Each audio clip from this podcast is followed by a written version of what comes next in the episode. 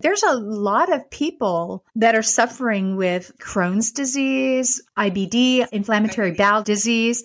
There's a lot of people that are suffering with that, and sometimes they have to have an ileostomy for the rest of their lives because they can't get that inflammation down in their colon, which is crazy. You have more power over your health than what you've been told. This is the Healthy Lifestyle Solutions Podcast.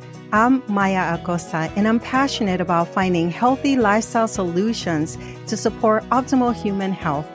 If you're willing to go with me, together we can discover how simple lifestyle choices can help improve our quality of life and increase longevity in a big way. Let's get started. The average person has about a 1 in 20 chance of developing colorectal cancer over the course of his or her lifetime. Fortunately, it is among the most treatable cancers as regular screening has enabled doctors to detect and remove the cancer before it spreads. There are more than 1 million colorectal cancer survivors in the United States alone. And among those diagnosed before the cancer has spread beyond the colon, the five year survival rate is about 90%. But in the early stages, colorectal cancer rarely causes symptoms. If the cancer is not caught until later stages, treatment is more difficult and less effective. Starting at the age of 50 until 75, you should start screening and stool testing. And this is according to Dr. Michael Greger's How Not to Die.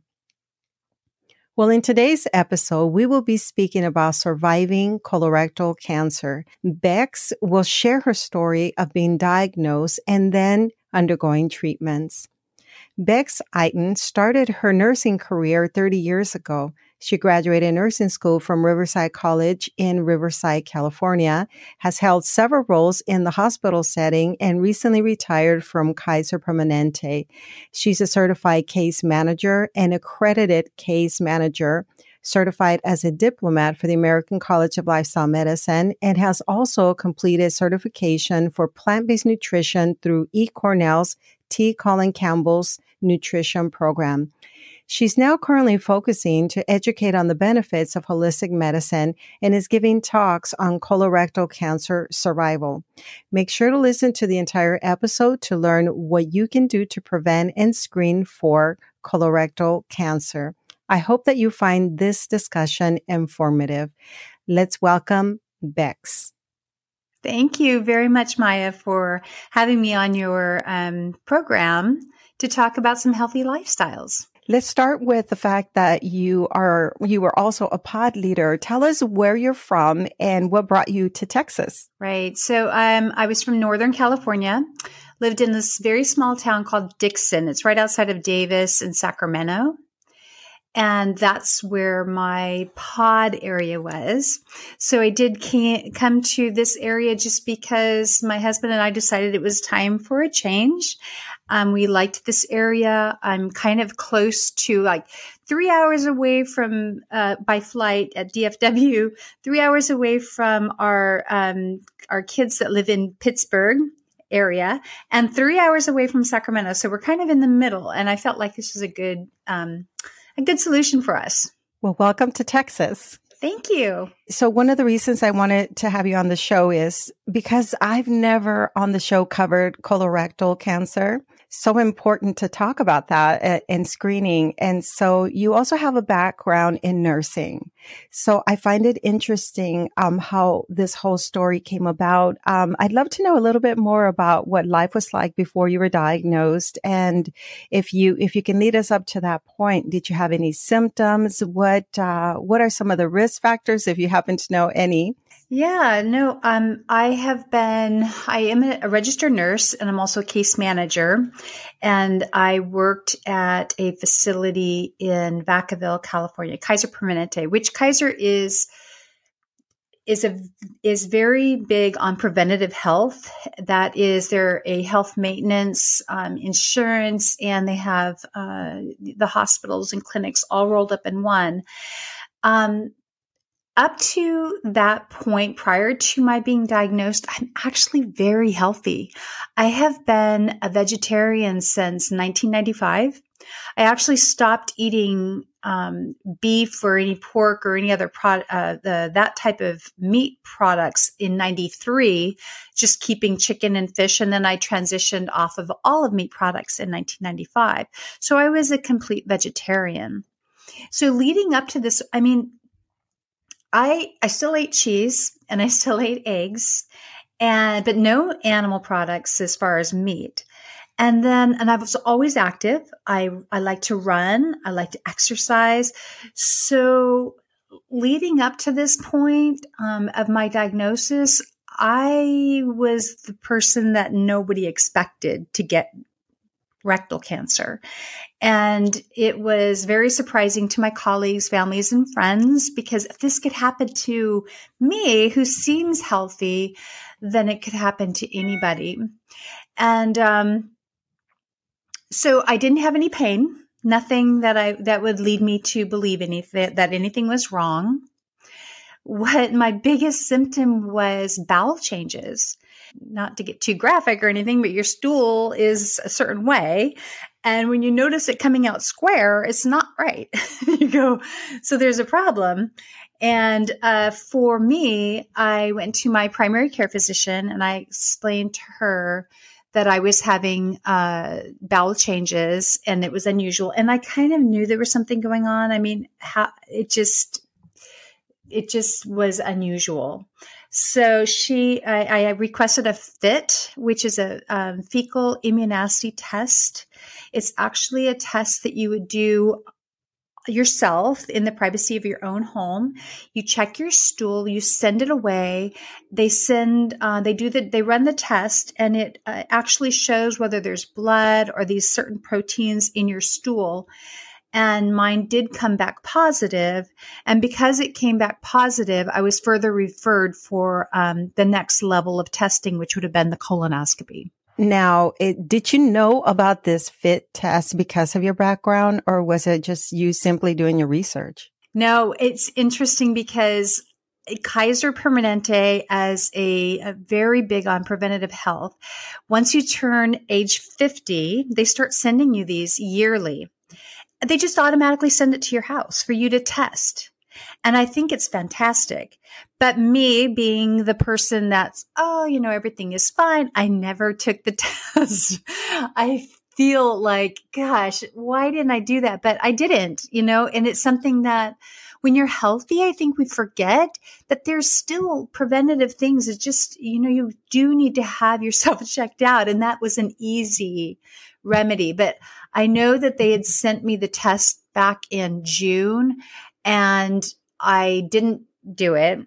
So uh, it wasn't until November that that's when I did it. If I would have known in June, I mean, who knows? Maybe the trajectory of this disease might have been different. I really don't know, but that's um, that's definitely important. So I didn't know about the test other than that's what they send to your home. You said it's a home kit, so that means that if we kind of look it up, we probably will be able to um, do the test? I mean, you still have a physician, right? That has to review the results or you can buy these tests at Amazon. You can order these tests and you, they're very inexpensive and they're actually tests that the ones that you order on Amazon, you can actually see if whether it comes back positive or negative immediately. It doesn't have to be sent into pathology which is helpful to somebody at home. If they just want to know, you can do that. Of course, talking to your doctor and further testing might be necessary, but it might give you a clue as to um, if there is something going on that you just can't tell for sure. So you definitely can purchase those on your own. Yeah. So now uh, you get your results. And at that time, had you consulted with your physician? Were you already working with your physician, or what's ne- what happened next? No, just my my primary care physician is the one that she got me the test, and then uh, she referred me once it came back positive. She did, did notify me that it was positive, and that she was going to send me to the gastroenterologist who does the colonoscopies. So I was referred, and actually, I didn't really, ha- all I did was show up for the colonoscopy. I've never had one before at that point, and that was in um, November or December December of 2017. And uh, the colonoscopy immediately, the GI physician could see the mass that was in my rectum area. And so she was already, they biopsy, biop, biopsied it at the time and went ahead and sent the pathology off. But she did tell me that it did look very suspicious. I knew that. And then, you know, once you get to that point and you're waiting for the pathology, you're kind of holding your breath because even if it, I was always somebody that even if it was cancer, the beast, what I call it, um, there's a range of ways. I mean, it could be just stage one, it could be small. I had no idea. So you kind of hold your breath until you get those results. And especially being a nurse, I, I do I do know other people and patients' experiences with this. So, you know, it kind of it weighs a little bit on your mind, but I didn't allow it to um, influence uh, my health and worrying about it, worrying about something I can't control at this point. So that was a big deal. But uh, the pathology did come back. It came back very fast and it came back as uh, stage three because it did have lymph node involvement. So the mass was um, positive adenocarcinoma and with lymph node involvement. And that's where it all kind of started from there, figuring out a plan. You must have been horrified. What was going through your mind at that time? You know what? How I felt about it was I was already accepting the fact that it was probably this just because all the pieces kind of lined up towards that. But once I found out, I was like, okay, come on, come on, let's get going. Let's let's get things started, right? so let's not waste any time. I want this thing out of me, right? I want it gone. So I was on the ball, making sure that whatever we have to do is whatever whatever the next step is i don't want to waste any time and it was probably a little bit of a pest but you know you don't want anybody to drag their feet when it when it's in regards to your own life. At the facility that I'm at that I was uh, going to they go to a cancer board and they review everything any new um, cases of certain cancers especially rectal cancer with um, and it was stage three. So they review it with the board, which is a group of physicians and, um, and other team members, uh, like social workers and um, palliative care nurses and all sorts of things to determine um, what the best plan is going forward. So for me, the best plan, and most of the time this happens with rectal cancer, is that they wanted chemotherapy and radiation first in order to shrink the tumor to allow for the surgeon to go in and try to um, resect it. So that was the next plan, um, getting the port placed. And in January of um, 2018 was my journey started really. I started, I had 25 doses of um, chemotherapy, which it was like a, like a, the, the drug was put in like this little they call it like a baby bottle, but it's really like this this capsule. And they mix it all up one time for the whole week, and it goes in, and you just keep it on for five days, and you sleep with it. Everything it just slowly um, diffuses the medication in your body. And then on Saturday, so I did that on Mondays. I would go in, and they would hook me up. And then on Saturday, I actually just unhooked it myself. They showed me, you know, just unhook it yourself and then that's all you did. And then Monday through Friday and for 27 also uh, visits I did radiation therapy, which they um, I had to go and had be, you know, get get that beam into to another way to shrink a tumor. It's very fast. It doesn't take anything to do radiation. It's very fast, uh, which at the time i didn't know i i didn't know what to expect i thought i was going to be sick i thought i was going to be you know it was going to be difficult i arranged transportation through with different family members, friends, um, my husband when he wasn't working would all drive me to would was planning on driving me to this um, the radiation oncologist. But um, because where we were living, we had to go. The round trip was like a half, uh, like it was like a an hour trip. It was like a half an hour where I had to go, half an hour back. So I thought, oh man, this might be really hard. But you know what I found out was that it wasn't. I was actually the first few visits and I had it and I started on the chemo. I actually did really well. I wasn't sick. I didn't have any issues. I was healthy. I told everybody, no, no, don't worry about it. I'll drive my own self because I'm really doing well. That is amazing. And um, I wonder if it's like that for everyone else. But maybe what it is, is what you're saying is that you had sort of already optimized your health. So you took well to the treatments. I think that what happened was um, I had, like I had first started telling you, is that I was vegetarian. I'd been vegetarian since 95.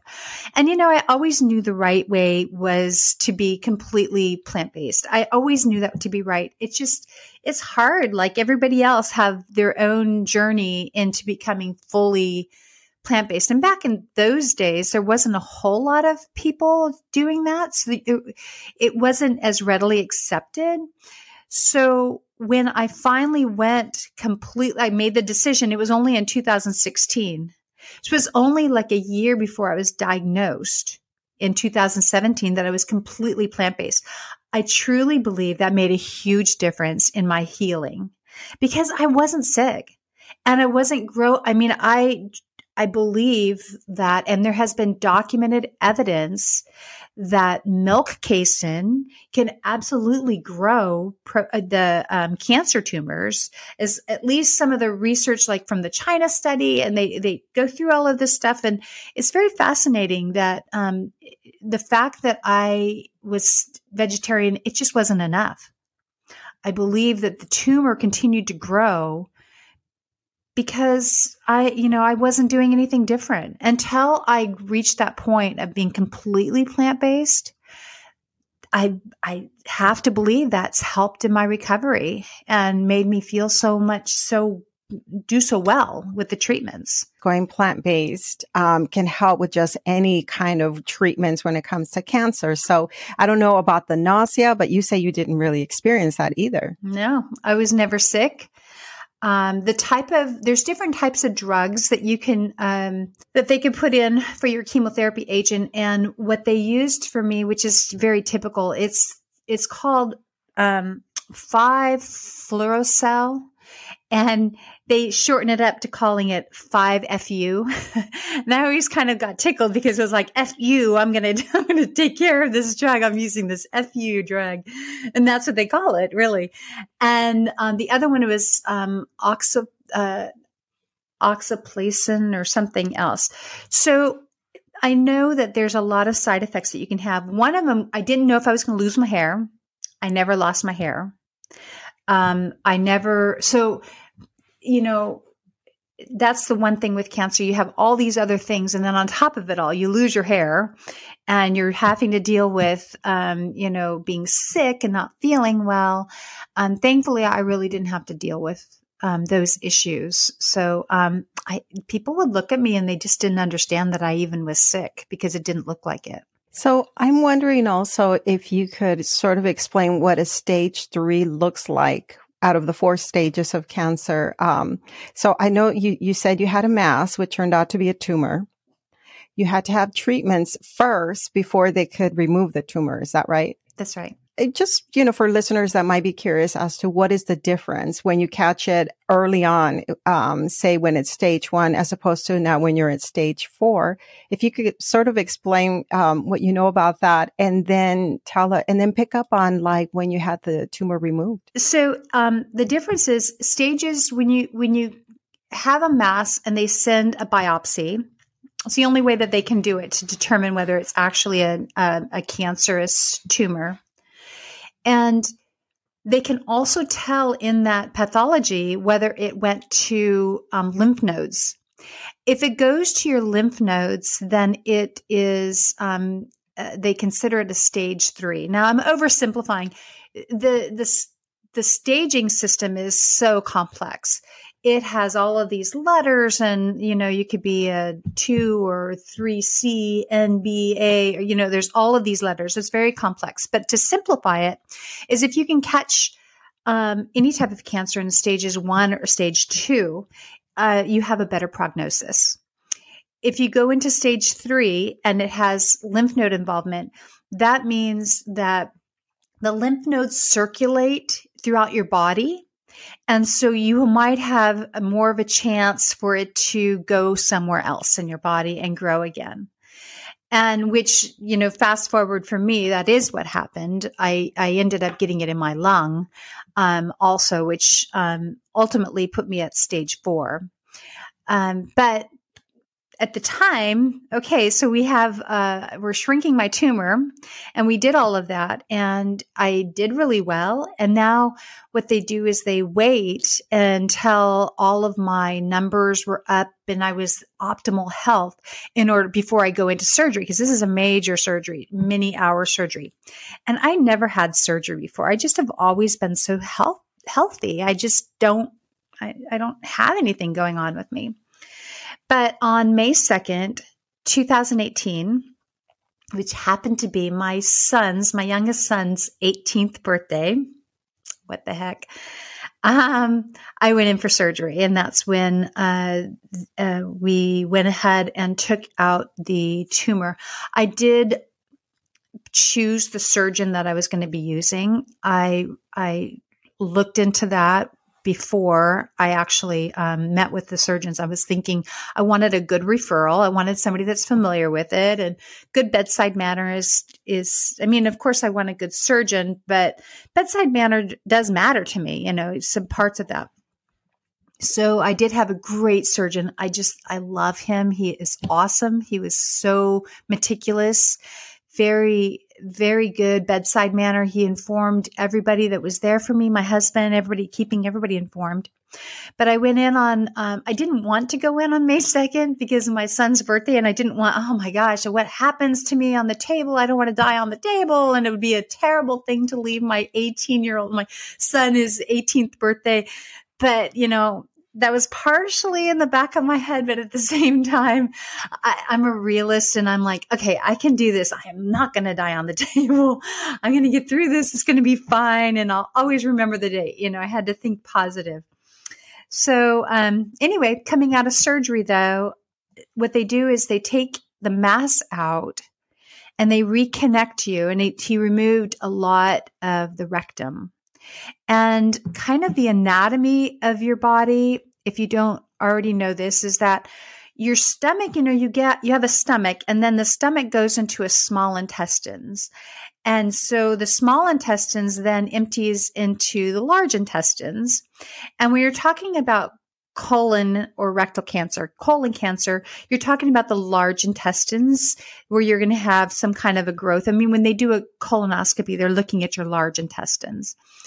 And for me, if we're eh, eh, that further down in the rectum where it all attaches, if you're taking that out, I didn't know when I went for surgery, I wasn't sure if I was going to come out with, if he could save any part of my rectum, which was, is a big deal because I might have had to have a bag in place, a colon, a, um, a colostomy bag in place. Um, or in my case, it turns out he saved part of my rectum. And so when I came out of surgery, I had an ileostomy bag, which means they put a bag in my small intestines where it attaches. They, they kind of open it up. So when you eat food, it's, you know, your body is going to process it, but it's going to go, your, your remains, your stool is going to go into um, the bag and um, and the reason they do that is they're going to heal. You have to heal your surgical site, right? So you don't want any irritation and all of that. So I had the bag. So I come out of uh, of surgery with the bag, and so that was a whole new experience for me. Um, also, you know, you I've had patients that have had it. I've changed it on patients before, but I've never had my own self, you know. But there's a lot of people that are suffering with things like Crohn's disease, IBD, inflammatory bowel dis- uh, disease.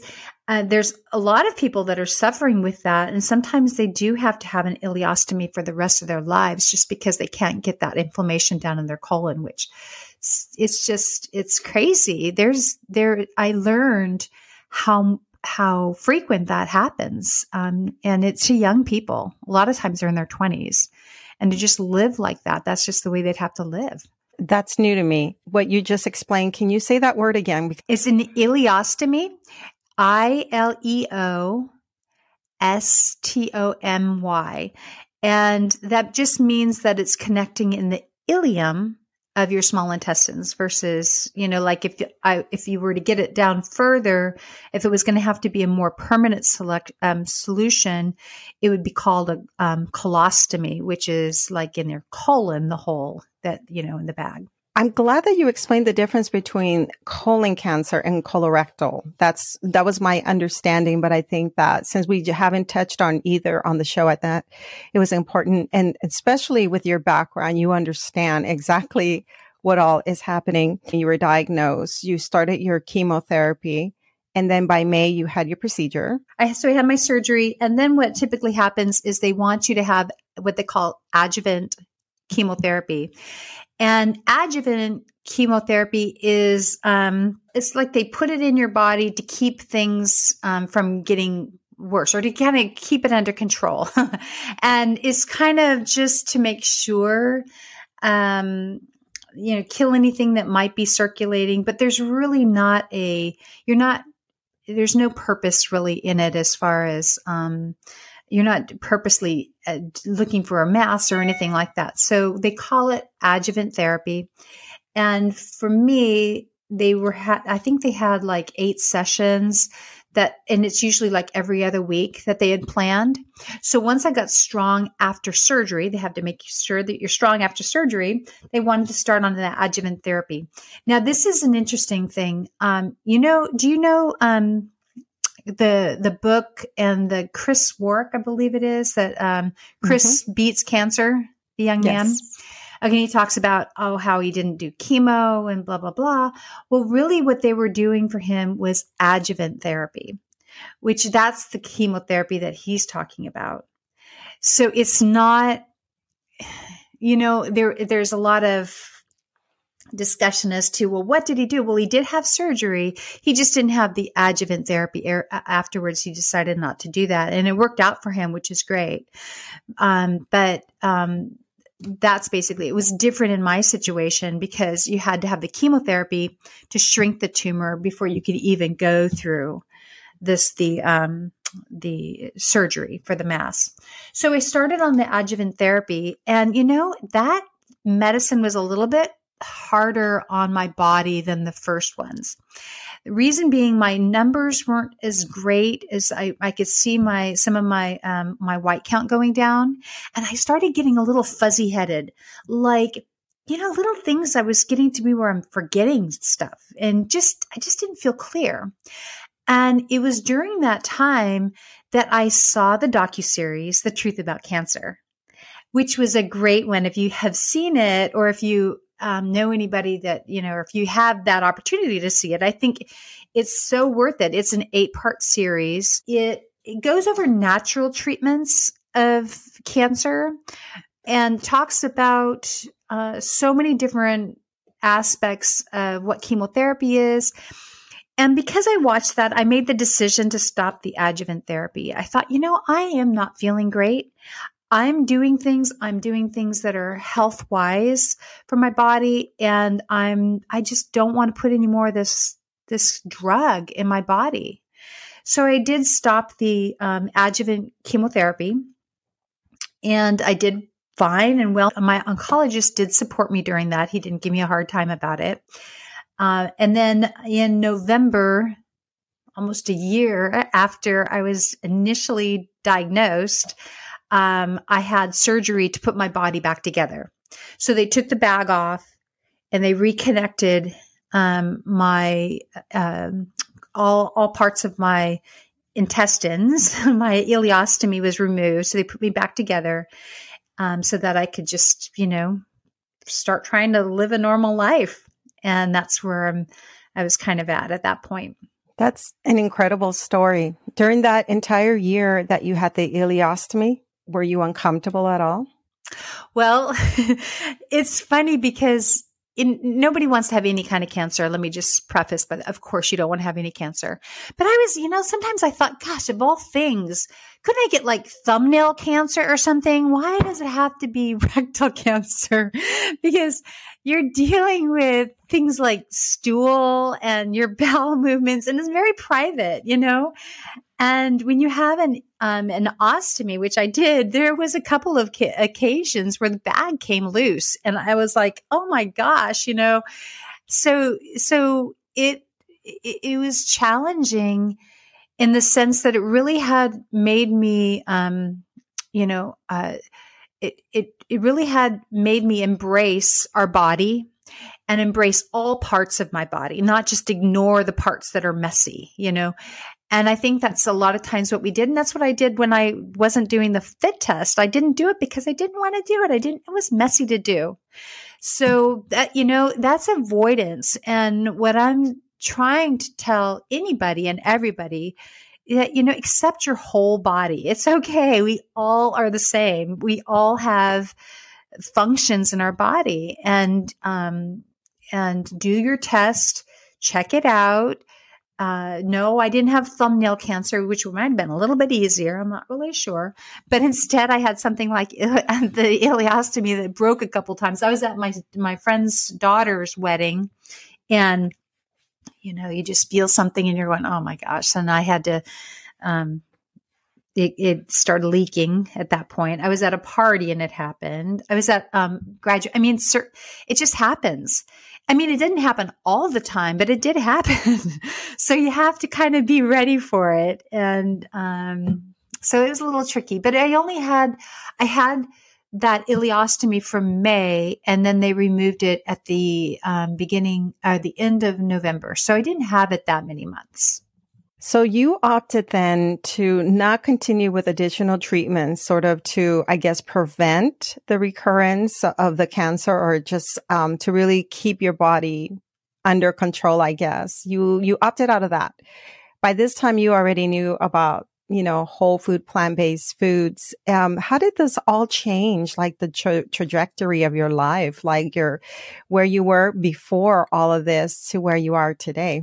Right. It, it made a huge difference. It made a big change. Um, when I, going back to when I was going through my chemo and radiation, at that point, um, I was not working. I normally worked full time all the time. So I wasn't working at that time. And I thought, gosh, what can I do to um, make a difference? Do something to make a difference.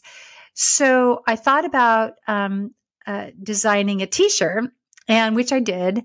And my T-shirt, um, I always called the big C word um, as the beast. For me, it was like a beast, and I designed these T-shirts called and put "Kill the Beast" on them. And for the profits, or well, for every t-shirt that I sold, I would donate a fit test to a clinic. And that was kind of my philanthropy at the time. I thought, well, you know, I'm lucky enough to have this kind of insurance that sent me these tests automatically. Why can't I do that for maybe somebody that didn't have that? So I did that. I that's was one of my um, focuses, and it also allowed the, a conversation starter which was terrific. You know, if you can have something to just start the conversation and talk about uh, preventative health because of this and to, ex- share your story, it, it makes a difference for those that might not have realized what this is all about. So I did that. I sold the t-shirts and I was able to um, uh, get the fit test for a clinic. And uh, so I was successful on that. And I just decided to uh, share my story as much as possible. I gave a speech on resilience for um, at Kaiser Permanente, uh, just because being resilient is um, important for all of us. And when we have things that uh, an unexpected illness, um, anything that goes wrong in our life, instead of thinking about why me, kind of flip it and say, you know, why not me? Why not me? It happened to me. So use that as fuel to encourage others and help others, it really it it it makes a big difference. So that kind of started a new plan for me, and I I I at that point I started Bex Beast and did my website with some education stuff on it about plant based nutrition. Uh, I focused very much on that. And uh, after watching the Truth About Cancer, there's a few um, little tidbits that you know, I really took home with, and um, and I find this in my daily routine to be super important. But some of the things that I do is I I eat my greens. The cruciferous vegetables are the best for combating cancer, you know, or, or eliminating. Uh, they have so many eliminating powers of of cancer growth or you know cells they they do they do an amazing job and so i eat a lot of cruciferous vegetables i um, drink an Essiac tea which I, I think I, I, don't know if I've mentioned that to you, but that was something in the truth about cancer. It's like a, it's an herbal tea that is, um, that you mix it all together. And I can't even tell you what the four ingredients are, but you can look at, you can kind of look it up and you drink it, the glass of the cup of tea once a day. What was that tea again? Essiac tea. And, um, yeah, like E S I A C T. And it, it is actually a fascinating story if you look at it if you look it up about a woman in Canada in the 40s had um, found this it was either um, uh, the native Indians in the area that had that were treating their uh, people with this tea blend, and she wanted to use it, but um, uh, it, it, to treat people. And so she started using it. And it's actually her name backwards, the, her last name backwards, Essiac. Again, turmeric is amazing. It's another anti inflammatory. It's so good for your body. So I do incorporate the um, turmeric. So anything that I could do to boost my immunities is how I live my life now. Mm-hmm. We're not perfect. It's really hard. And, you know, we're inundated with all the food choices and all the other um, horrible things that are around. We all have temptations. Um, it's, it's not, it's not easy, but you know in your heart if something is right, that this is what you need to do that's what my goals are now. Further on my story, once I was all put back together, they do now I'm on surveillance. And one of the surveillances, that's when they found uh, the surveillance CT scan that I get um, found a mass in my lung. The mass in the lung was small, but I talked to the surgeon and he felt like he could get it. So after, I mean, there's a whole other story with that, but I, I won't go into, but in, no, in June, of 2019, I went in for lung surgery and they took out the little mass and um, and so I'm completely free of anything. I just have to maintain it, and that's the biggest thing. I just got to keep keep everything at bay, and I believe I can do that. How long do you go without anything else happening before they consider you sort of cancer free? Is it the five years? Well, and it's a tricky thing because if you look at the five years from the American Cancer Society, it's usually at time of diagnosis. It's a little tricky whenever things when things metastasizes. So I didn't have stage four, the initial stage of um, diagnosis that happened um, a year later. But um, your your survival rates dramatically drop when you you know start going up in your um, um whenever your your your cancer is spread. And right now, if I was to be diagnosed with stage four uh, cancer with it going to the lungs, they give you about a 16% chance of living in five years from the time of diagnosis. However, it's not, I can't quite, that's, that's not quite me because I wasn't diagnosed with it. So they don't really have any they don't have anything um, for people that were diagnosed later. Yes, I have no idea. I don't even really care.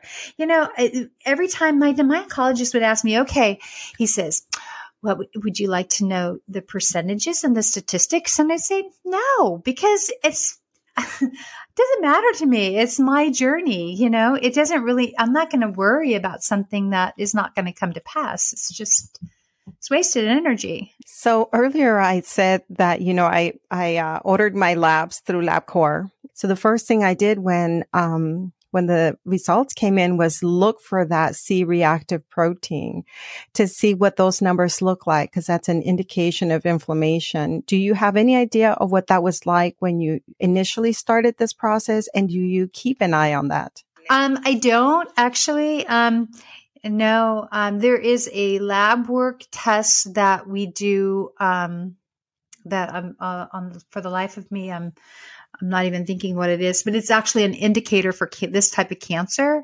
And my oncologist has that on a routine basis. So we do this number. I'm always well below the normal. So I'm, I'm really good.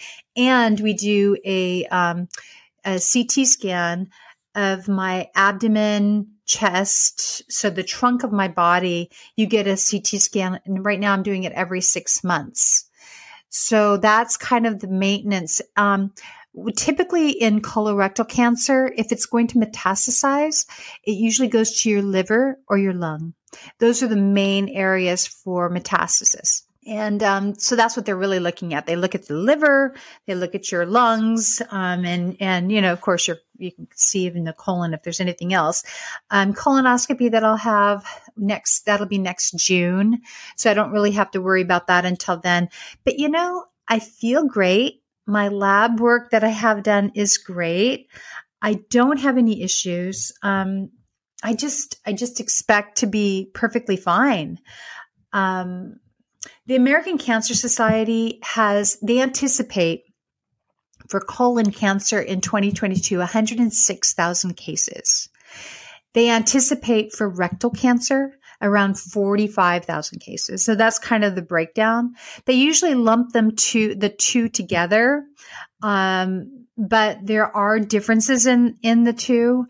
Um, as far as you know there's a lot of lymph nodes associated with the rectal area a lot of nerve endings and things so have to kind of it's kind of concerning uh, i i knew that going in so i felt like the chances of a tumor being stage three which it already goes to the lymph nodes because of the number of lymph nodes down there. Um, i thought that was pretty it was probably a pretty high chance at that point. So it's interesting for everybody with that kind of with would they anticipate those numbers you know in a largely preventable cancer diagnosis? Because there's so many lifestyle things that you can do to change your the trajectory of that diagnosis or to change so that you would never get that diagnosis. So the things that they talk about is um, eating healthy. Uh, uh, you know the sad standard American diet is not healthy, so um, eliminating, um, you know, meats, processed meats, being more plant forward, plant centric is um, the best things fruits vegetables any type of plants eat a lot whole grains are excellent and um, legumes, of course, and beans. All of those things make a huge difference. If we can mainly eat that way, uh, mostly eat that way, then that right there, that's a lifestyle change. Physical activity. If you live a sedentary lifestyle, um, that is another pre uh, determination of chances of getting a cancer like this. So I believe the American Cancer Society recommends you know, moderate to vigorous uh, exercise. And they talk about around 150 hours a week which moderate exercise you know you're getting you know you're you're you're working hard. You might not sweat vigorous you're really sweating but maybe moderate is something that you're you know you work hard. Uh, but they only really um, uh, recommend 150 hours a, a week which that is not that much. If you figure if you take three classes some kind of a class three times you're getting 180 minutes of workout a week. And, you know, we can do this. And physical activity, the other part of it is it doesn't just have to be, you know, a workout. It's what you do on a daily basis that makes a difference. You, you refer to people working at home. do get a stand up desk. Stand up at your desk. You know, that standing is a huge difference for physical activity. Um, I, I talk about to other people that are looking to prevent for physical activity. It could be just, you know, pushing your shopping cart back. It could be, you know, taking the stairs instead of, you know, the elevator. You're only going up one flight. Come on, people. so as I mean, as all those little things add up to big things. And then, of course, you know, you're going to start, you're going to stop any unhealthy habits like smoking, um, alcohol in excess. Um, you know, the, the, recommendations as far as alcohol, they wouldn't want men more than two drinks a day, women one drink. I mean, seriously, you probably don't even need, I mean, if we can eliminate even that, would be um, best, of course. Doesn't mean you have to say no to wine forever. It just means, you know, you don't drink it every single night, right? Um, and those are the big, those are really the big preventative things that we could do, lifestyle changes that you can make that makes a huge difference. That's right. Bex, you also said that you're now very passionate about sharing your story. And so what is next for you in terms of doing that? Like, um, what can we look forward to that you're da- now working on in terms of either supporting other people or just continuing to share your story? Sure. So, um, as I've said before, I have a website. I invite anybody to go on bexbeast.com. Um, at the bottom of my website, at the bottom of the front page, there's a spot for newsletter sign up. I've been focusing on doing my monthly newsletter. I've been doing it for a while. Now that I'm not working as far as in the hospital setting and I've moved out here, my primary focus is um, I'm gaining you know uh, readership to the monthly newsletter i call it pb&j plant-based and joyful and the the the the idea on um, my newsletter is really catch, catching three keys that I believe are are, are um, very important to a healthy lifestyle. And the three keys are diet, activity, and social and stress. So. Um, as you know, and you're probably aware of, um, I'm, a, I'm also a diplomat for the American College of Lifestyle Medicine. I did get that uh, last year. I got that that certification, and they work on six pillars of health. I've chosen in my own uh, helpful practice to others to focus on three, which I find them to be very important. Is that again, it's that diet piece, the physical activity piece, and then when I say social and stress, it's that you know, if we you really need to control your stress level. It's a huge deal. Meditation, um, talk, talk, therapy, journaling, whatever it is, we, we talk about that and social connections.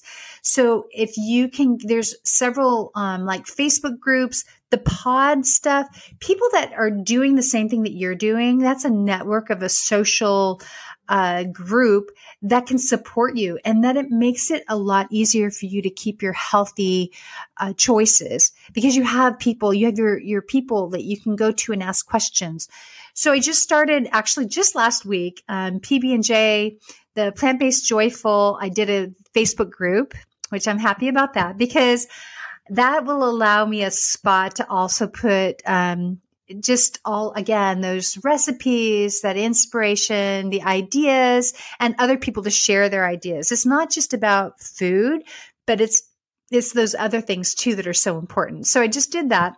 So i'm focusing on sharing my story and really writing about um, my monthly newsletter and trying to get some new information out there and compiling that i feel like that's um, the best way for me right now um, while I work on other things. That's what a lot of us are doing. We're focusing on the whole virtual way of connecting with um, people that we want to support. And congratulations on your certification in lifestyle medicine. That's a big deal. I've heard, you know, I say this all the time, but I've heard that exam is hard.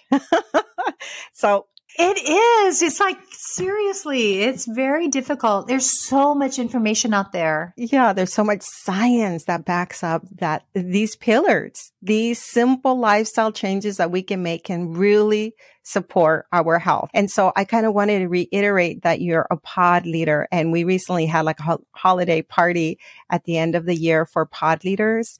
And so um, we're looking to build support with one another. So maybe in the future, there's an opportunity for us to collaborate, you know, Dallas, sort of Fort Worth, Weatherford. You never know what can happen. Yeah. And I'm like, I'm a traveling bee. It's like, I'm good. I just go wherever and I do what I can because I think it's so important. And shifting people's thoughts on, um, on, on good health is, you know, it's needed a lot. You don't have a lot of um, healthy options necessarily um, for food and and restaurants. So that's another thing that I'm really trying to um, go into certain restaurants to ask for, always asking for just a healthy option for somebody plant based. And you know, for the most part, when you ask about it, they're good and they do try to do that. But I do notice that here now that I'm living in Texas is a little bit different. Um, so there's a there there's a learning curve. and we're working on it though.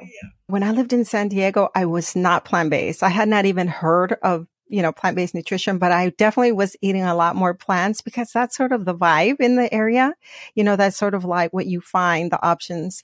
Then I moved to Texas and uh, actually to Dallas. And this is where I became plant based. And yet, um, you know, it's it's funny how the states are so different. So now you you have an idea that there's a lot of work to be done here. There is, but it can be done. We have Whole Foods here, right? And you can always get some really great organic veggies. Um, I encourage, you know, people that can't afford necessarily organic everything to just work on the Dirty Dozen. And if you've heard of the Dirty Dozen, just focus on, there's a list of 12 vegetables that tend to be the germiest ones for pesticides. And just, you know, get organic on the Dirty Dozen list. And, um, you can Google that to find out what it is, but a lot of times that's strawberries and and um, apples. They're always on the list. Um, things like potatoes that are in the soil. Um, there's certain things that you can get that, um, and then you know, don't worry so much about the organics for the other stuff. If you're picking and choosing and trying to pick the right stuff, so there's that. But we have, we do have good restaurants and stuff and and chefs that want to create things. So it's just a matter of asking them.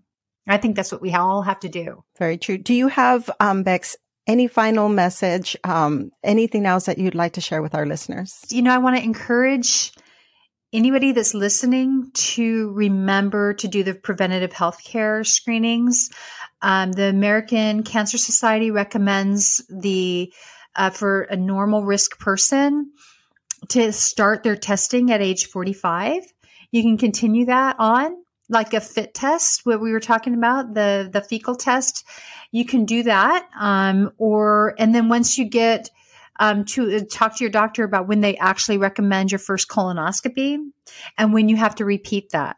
So doing all of that is great for part of your preventative treatment. But the other part is the stuff you do in your own refrigerator, in your own cupboard. That is a huge, easy thing you can do. It's a whole lot less expensive.